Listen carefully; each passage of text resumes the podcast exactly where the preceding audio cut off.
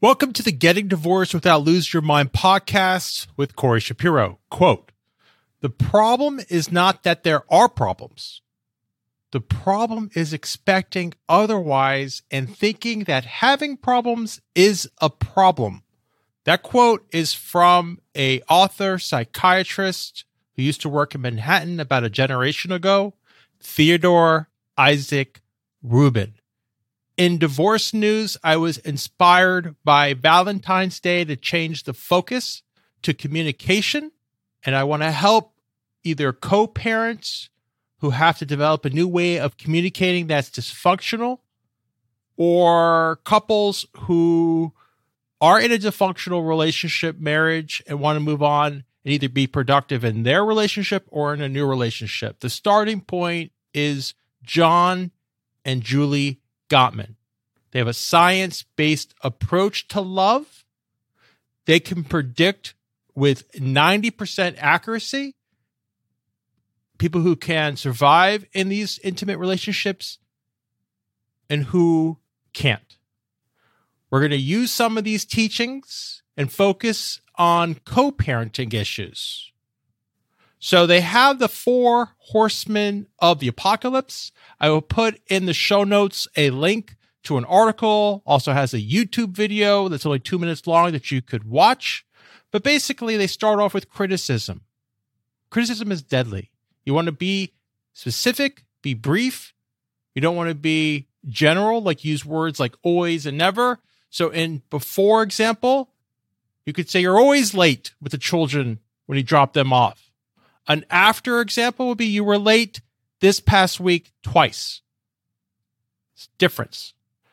Defensiveness. This is about taking accountability and it might even be taking micro accountability. Don't think you have to take accountability when you're 100% wrong. You know, I'm only going to take accountability when I'm 100% wrong. Take accountability when you might be just 0.01% wrong. Why? Because if you get involved in this defensiveness, you're not going to be empathetic. Your focus is going to be inward, not outward. You're going to lose empathy. And you lose empathy, you're probably going to lose the way to persuade the other side to think more logically. And you're going to get into an emotional, escalating argument, which probably is not going to be helpful. Next one is stonewalling. This is shutting down, the silent treatment, turning away. And at times you need to take a break, right? You do need to take a break, but think of this more as a pause and be very specific how long you need the pause. So, for example, think of those Gmail autoresponders. And I would suggest in a co parenting situation that you have a defined time of how long in these higher conflict situations, how long that you're going to respond to each other's messages, even if you use those co parenting apps? Is it going to be a one week response unless emergency? Is it going to be a 24 hour response? If not, maybe each party might have a different idea of how long responses should be. That's going to cause tension, anxiety, and stress. If you're at the contempt stage, that's one of the items Gottman's talk about. That's your rolling your eyes, mocking your partner, basically demonstrating any dislike of your partner or their values, you know, or your co-parent, we can just extend it to that. So how do you get out of this four horsemen of the apocalypse? How can you have a better co-parenting relationship? How can you do better in a new relationship? Or if you're on the fence getting divorced and you want to make a, a go, you're inspired by Valentine's Day. Things been tough, things been rocky, but I don't want to give up. We've been uh, together for a long time. We have a child in common maybe it's worth double downing and doing more work on ourselves and getting better so we have the stability, the trust, and all these memories. Maybe that's more important to you. If so, consider nonviolent communication. This is a book by Marshall Rosenberg. Unfortunately, he's no longer with us. His teaching is. He has a lot of work out there, podcasts, videos, I do suggest a book. It's in its third edition. And he basically gives a model. And it's basic. It's a great place to start, though. It might be awkward to use it, and you might not use it like an expert. It's going to come off a little strange, but it's the start of the process. And why it's the start of the process is you're moving from judgments, from criticisms to a different way of talking that doesn't really escalate things. So, for example, you state your feelings. You can say, I'm worried, I'm scared, I'm stressed, as opposed to a, ju- a judgment, a criticism. You know, you're a narcissist, you're an idiot. That's not helpful. It's not helpful. Uh, you want to describe the situation in a neutral, factual way. So I'm stressed about the pickups and drop offs, and you want to express your need, you want to make a request in a non-judgment, non-judgmental way. I need us to find a better solution to pickups and drop-offs that work for both of us. All right, question. Do I need a lawyer to write my prenuptial agreement now that ChatGPT can do it for me? I wasn't aware that ChatGPT was writing legal documents, so I actually asked it. I asked this question Can you write me a prenuptial agreement that will be enforceable in New York, which protects my separate property? This is the response I get. As an AI language model, I cannot provide legal advice or draft legal documents. However, I can provide general information about prenuptial agreements in New York. And it went on to tell me about the general information. So at this point, lawyers still have a job for better or for worse.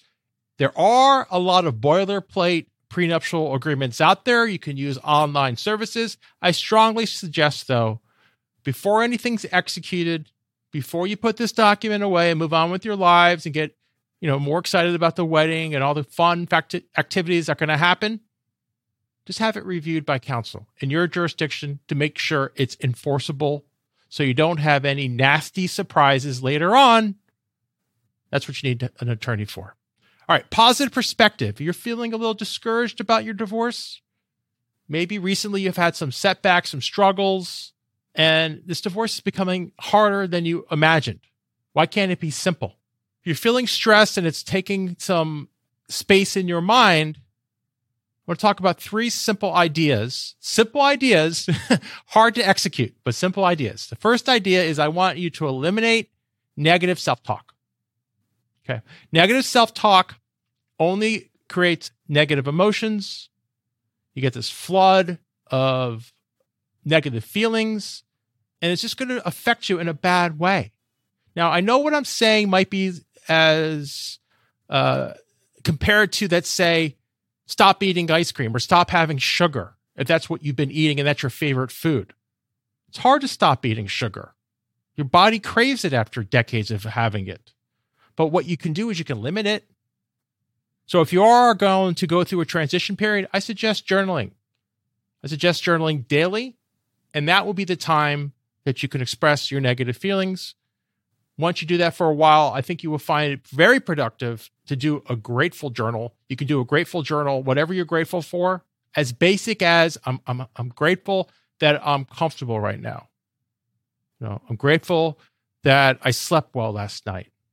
Do a grateful journal. At the end of the day, you can do your uh, negative journal, negative self talk journal, the start of the day, or vice versa, depending if you're a morning person or a night person. I want you instead to use positive affirmations. This is incredible. If you can do this on a daily basis, even 10 times a day at the start, uh, but at least on a daily basis. And so, like a phrase such as success takes time, be patient. Success takes time, be patient. That might help you when you're in this long, drawn out battle. Then you want to surround yourself with people who will lift you up. You want to limit your time with any negative people.